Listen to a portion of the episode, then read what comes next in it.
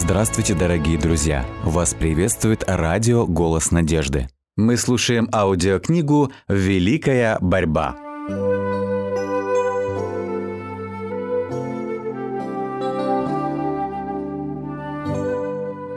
Глава 18. Американский реформатор.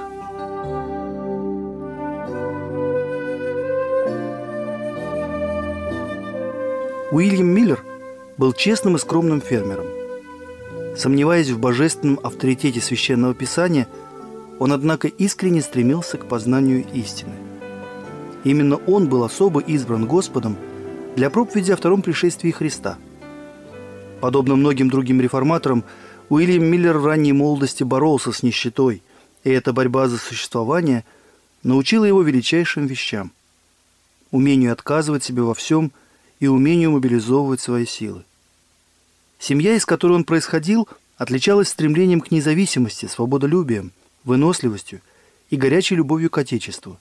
Одним словом, теми чертами, которые стали основными свойствами и его характера. Отец его был капитаном революционной армии. Семье пришлось многим пожертвовать, что тяжелое время борьбы и страданий. Этим объясняются стесненные обстоятельства жизни Миллера в молодости. Уильям Миллер – отличался крепким телосложением и с детства начал проявлять незаурядные умственные способности. Это становилось все заметнее по мере того, как мальчик подрастал. У него был живой развитый ум и неутомимая жажда знаний. Хотя ему и не посчастливилось получить университетское образование, любовь к знаниям, привычка обстоятельно и критически размышлять над разными явлениями поставили его в ряд всесторонне развитых мужей, обладающих здравым суждением. Это был человек безукоризненной моральной чистоты, незапятнанной репутации, всеми уважаемый за свою честность, бережливость и доброжелательность. Благодаря своей энергии и усердию он рано достиг материальной независимости, но учебу никогда не забрасывал. Занимая различные гражданские и военные посты, он достиг больших успехов, и, казалось, дорога к богатству и славе была широко открыта перед ним. Его мать была очень благочестивой женщиной – и старалась воспитать сына в религиозном духе.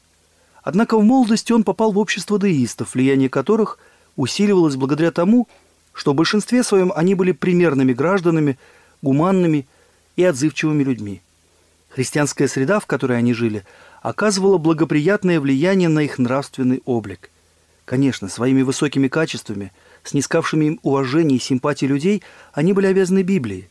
Но добрые дары были настолько извращены, что эти люди стали оказывать на окружающих влияние, шедшее вразрез с учением Слова Божьего. Общаясь с ними, Миллер невольно воспринял их взгляды. Существовавшие тогда толкования Библии вызывали немало затруднений, которые казались ему непреодолимыми. Вместе с тем, его новая вера, не имевшая ничего общего с Библией, ничего не давала взамен, и он оставался неудовлетворенным. Тем не менее, он продолжал придерживаться этих взглядов около 12 лет – Ему исполнилось уже 34 года, когда под воздействием Святого Духа он глубоко осознал свою греховность. Его религия не гарантировала ему счастливую жизнь после смерти. Будущее казалось ему мрачным и таинственным. Впоследствии, вспоминая о своих переживаниях, он говорил, «Мысль о смерти пронизывала все мое тело холодным неприятным ознобом. Мне казалось, что на страшном суде никто не будет оправдан, и все погибнут. Небо было для меня как медь, и земля под ногами как железо. Вечность. Что это такое? Смерть. Зачем она? Чем больше я рассуждал, тем дальше я уходил от ответа на эти вопросы. Чем больше я думал, тем беспорядочнее становились мои выводы. Я попытался было заставить себя прекратить думать об этом, но это было выше моих сил. Я находился в жалком состоянии, но не понимал причины происходящего со мной. Я роптал и жаловался неизвестно на кого – я чувствовал, что-то не так, но не знал, как и где найти истину. Я был печален и не имел надежды. Такое состояние длилось несколько месяцев. Вдруг, вспоминает он, я осознал, каков Спаситель на самом деле. Мне представился некто, настолько добрый и милосердный, что он отдал себя ради искупления наших беззаконий и спас нас от наказания за грех.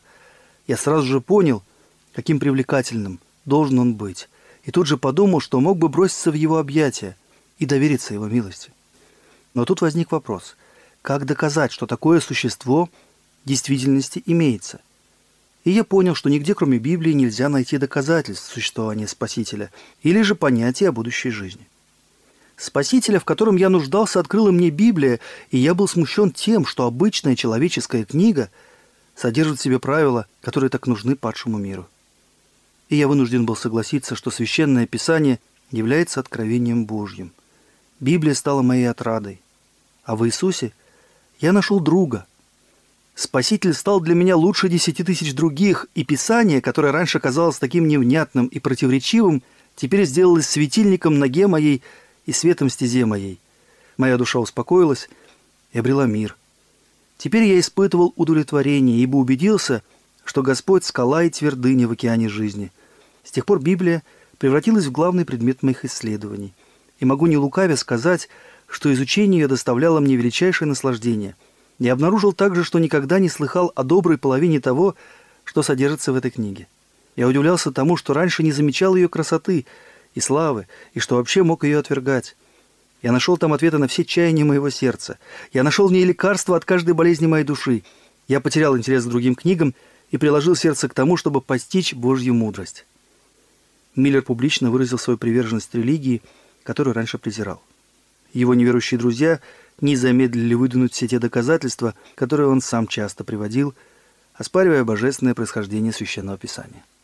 Тогда он еще не был готов дать им соответствующие ответы, рассуждая так. Если Библия является откровением Божьим, то она не должна противоречить сама себе. Если она предназначена для наставления человека, то в таком случае должна быть понятна ему. Он решил самостоятельно изучить Писание и выяснить, нельзя ли согласовать кажущиеся противоречия.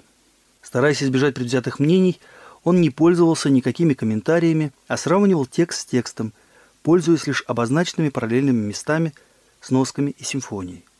Он изучал Библию регулярно и систематически. Начал с бытия и читал стих за стихом, не двигаясь дальше, если были какие-либо затруднения или путаница. Наталкиваясь на трудное место, он обычно сравнивал его со всеми другими текстами, относящимися к изучаемому вопросу. Стремясь понять смысл данного текста, он вдумывался в каждое слово, и если его понимание согласовывалось с параллельными текстами, вопрос был исчерпан. Встречая трудные для понимания места, он всегда находил им объяснения в других частях Священного Писания. Он исследовал Библию усердно, молясь, чтобы Господь просветил его и помог найти ответы на то, что раньше было скрыто от него. На собственном опыте он познал истинность слов псалмопевца. «Откровение слов твоих просвещает, вразумляет простых». С особым интересом он изучал книгу Даниила и Откровения, применяя для их толкования те же принципы, что и для остальных книг Библии, и к своей великой радости обнаружил, что пророческие символы можно расшифровать. Он увидел, что пророчества исполняются в буквальном смысле слова, что различные образы, метафоры, притчи, сравнения и тому подобное объясняются ли во взаимосвязи и контексте, или же их смысл раскрывается в других местах Священного Писания, где имеются ключи к их разгадке. Таким путем я пришел к выводу, писал Миллер, что Библия – это система открытых истин – настолько просто и понятно изложенных, что даже человек с ограниченными умственными способностями не заблудится. Величайшую цепь пророчеств он изучал звено за звеном, и его старания увенчались успехом. Небесные ангелы руководили его мыслями и открывали его разуму Слово Божье.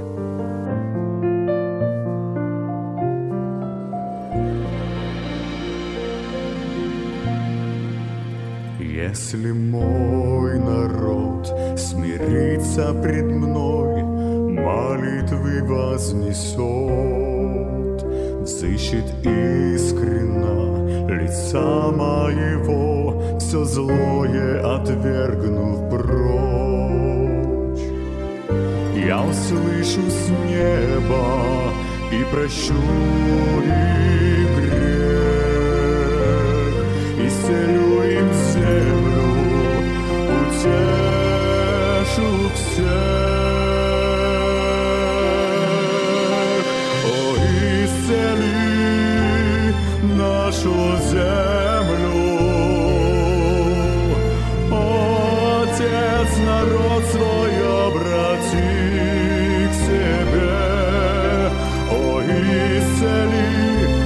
Отче, услышь нас, исцели. Прости наш грех, и мир Твой нам пошли. Пред Тобой, Господь, смиряемся мы, молимся день и ночь. Ищем искренно лица Твоего, все злое отвергнув прочь. Нас с неба и прости нам грех исцели нам землю, утешь нас всех.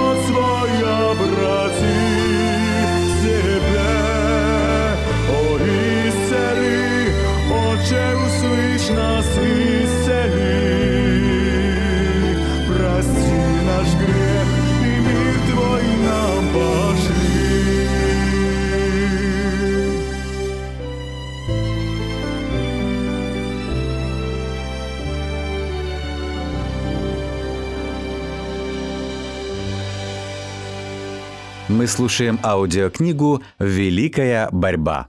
Основываясь на том, как исполнялись пророчества в прошлом, Миллер пришел к выводу, что подобным же образом исполнится пророчество, касающееся будущих событий. Это привело его к мысли, что господствующее понятие о духовном царстве Христа как о земном тысячелетии перед концом истории мира не подтверждается Словом Божьим.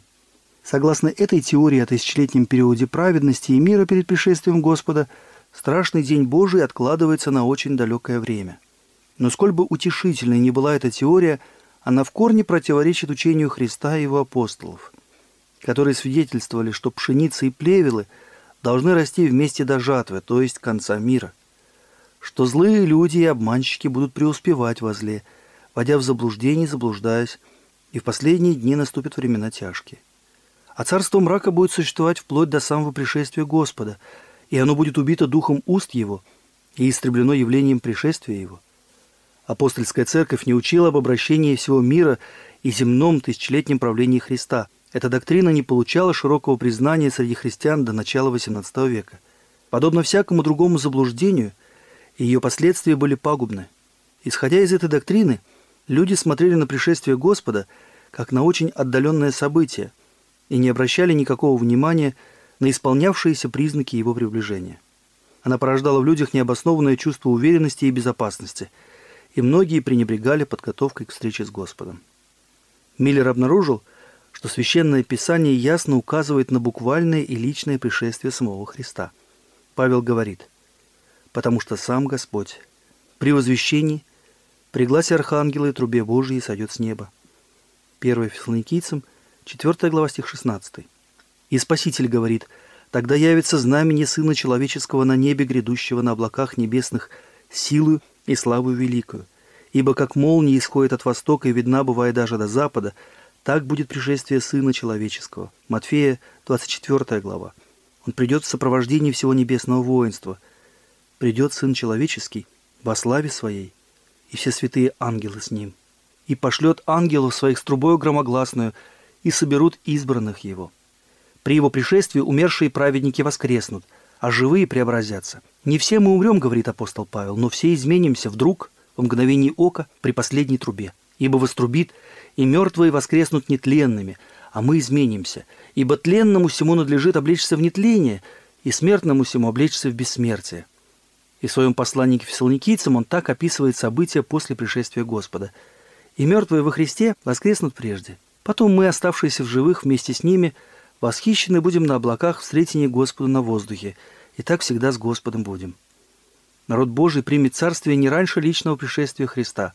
Спаситель сказал, «Когда же приидет Сын Человеческий во славе Своей, и все святые ангелы с ним, тогда сядет на престоле славы своей, и соберутся пред ним все народы, и отделит одних от других, как пастырь отделяет овец от козлов, и поставит овец по правую свою сторону, а козлов по левую. Тогда скажет царь тем, которые по правую сторону его, «Приидите, благословенные Отца моего, наследуйте царство, уготованное вам от создания мира».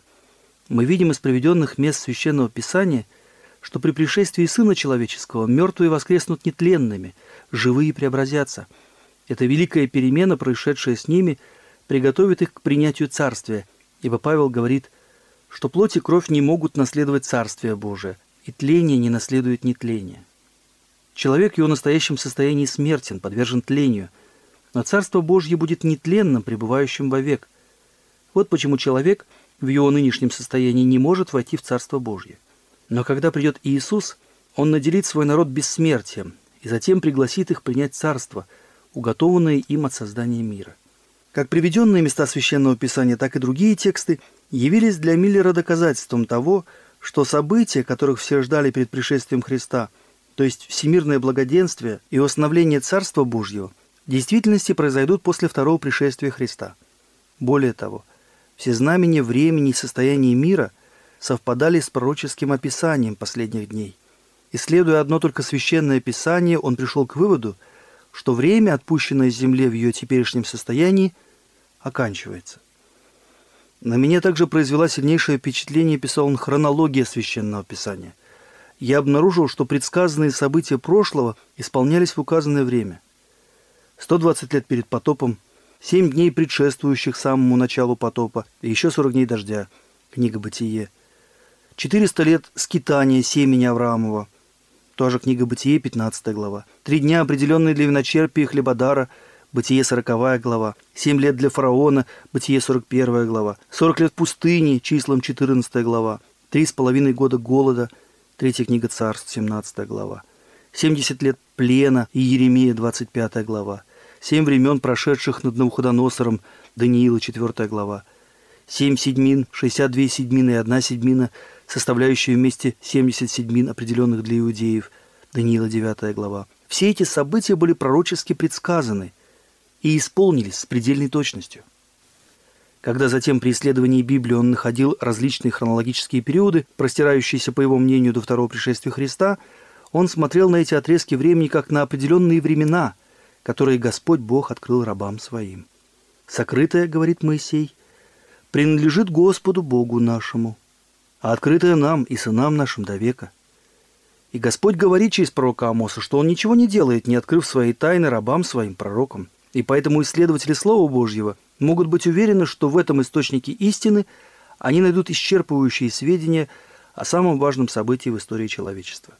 Когда я полностью убедился, говорил Миллер, что все Писание Бога духовенно и полезно, что оно создавалось не по воле человека, но было написано святыми мужами, движимыми Духом Святым – и что написано нам в наставлении, что мы терпением и утешением из Писаний сохраняли надежду, я уже не мог не считать хронологические части Библии полноправными частями Слова Божьего, предназначенными для серьезного изучения наряду с другими частями Священного Писания.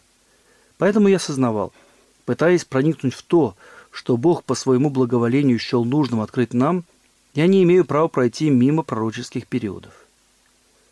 В книге Даниила, в 8 главе, в 14 стихе, содержалось то пророчество, которое, как казалось Миллеру, несомненно указывало на время второго пришествия. На 2300 вечеров и утр. И тогда святилище очистится. Следуя испытанному правилу, согласно которому Писание само себя разъясняет, Миллер узнал, что один день в библейском пророчестве времени означает год. Он видел, что период 2300 пророческих дней или буквальных лет простирается далеко за пределы времени благодати – определенного для иудеев, и, следовательно, не относится к святилищу Ветхого Завета.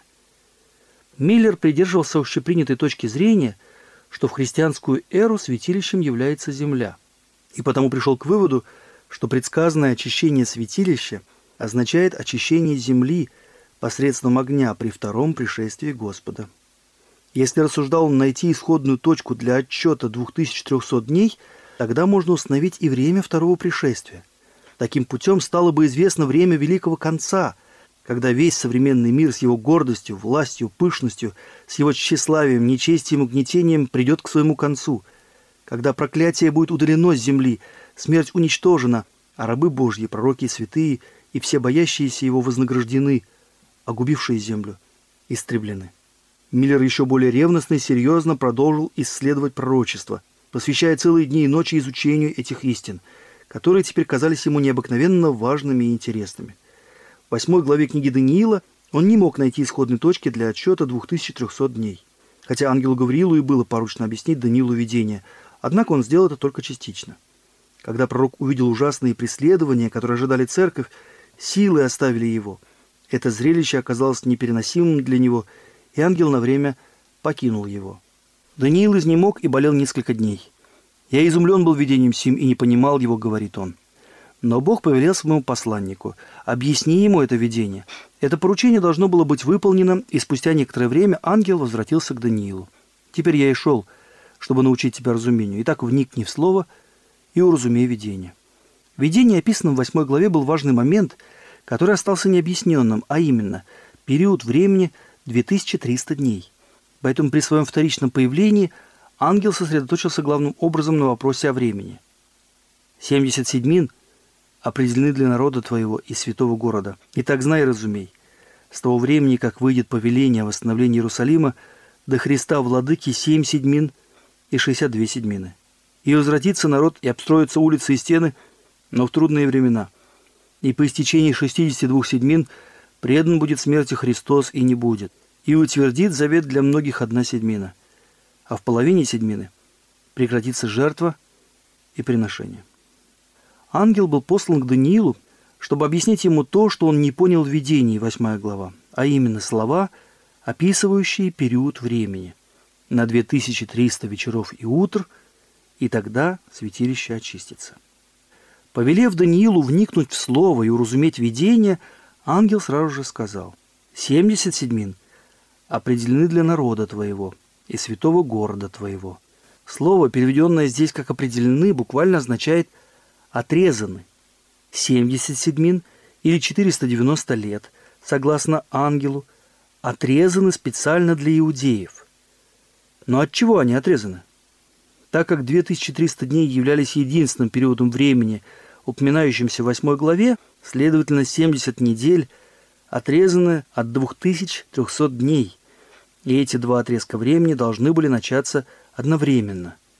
Согласно объяснению ангела, эти 70 недель начинались с того времени, как вышел указ о восстановлении Иерусалима. Если бы только можно было установить дату этого указа, тогда было бы нетрудно найти и исходную точку великого периода 2300 дней. В седьмой главе книги Ездра говорится об этом указе. В окончательном виде этот указ был издан Артаксерксом, царем персидским, в 457 году до Рождества Христова. Но в книге Ездры говорится, что Дом Господень будет построен по воле Бога Израилева и по воле Кира и Дария, Артаксеркса, царей персидских. Три царя составляли, уточняли и дополняли этот указ до тех пор, пока не довели его до совершенства, предусмотренного пророчеством, чтобы он мог ознаменовать начало 2300 дней. Считая 457 год до Рождества Христова, когда был издан окончательный указ, точкой отсчета, нетрудно проследить, как исполнилось пророчество о 70 седьминах во всех подробностях. С того времени, как выйдет повеление о восстановлении Иерусалима до Христа, владыки 7 седьмин и 62 седьмины, то есть 69 недель или 483 года. Повеление Артаксеркса вступило в силу осенью 457 года до Рождества Христова. Отчитав с этого момента 483 года, мы получаем осень 27 года после Рождества Христова. Тогда-то и исполнилось это пророчество. Слово «Мессия» означает «помазанник». Осенью 27 года Христос был крещен Иоанном и помазан Духом Святым. Апостол Петр свидетельствует, что Бог Духом Святым и силою помазал Иисуса из Назарета. И сам Спаситель говорит, «Дух Господень на мне, ибо Он помазал меня благовествовать нищим». После своего крещения он пришел в Галилею, проповедуя Евангелие Царствия Божия и говоря, что исполнилось время. И утвердит завет для многих одна седьмина. Упоминаемая здесь седьмина является последней семидесяти. Это последние семь лет, отведенные специально для иудеев. В течение этого времени, с 27 по 34 год, Иисус вначале сам, а затем его ученики проповедовали Евангелие исключительно для иудеев. Посылая апостолов возвещать о Царстве Небесном, Спаситель предупредил, «На путь к язычникам не ходите, и в город Самарянский не входите, а идите наипаче к погибшим овцам дома Израилева». А в половине седьмины прекратится жертвы приношения. В 31 году, спустя три с половиной года после своего крещения, Господь был распят. С принесением на Голгофе этой великой жертвы окончилась и система жертвоприношений, которая в течение четырех тысяч лет указывала на Агнца Божьего. У креста встретились прообраз и реальность, и здесь должны были закончить свое существование все жертвы и обрядовые приношения. 77 или 490 лет, которые были особо определены для иудеев, окончились, как мы видим, в 34 году по Рождеству Христову. В это время решением иудейского синедриода народ запечатлел свое отвержение Евангелия, побив Стефана камнями и начав гонение на последователей Христа. После этого весь спасение вышло за пределы иудейского сообщества и стало проповедоваться всему миру.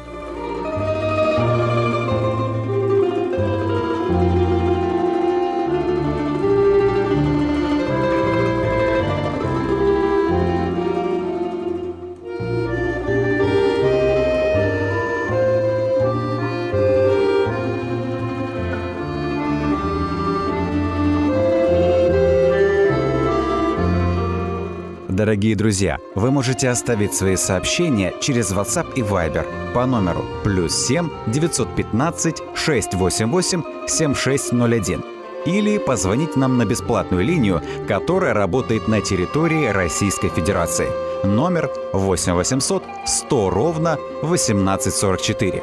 8 800 100 ровно 1844.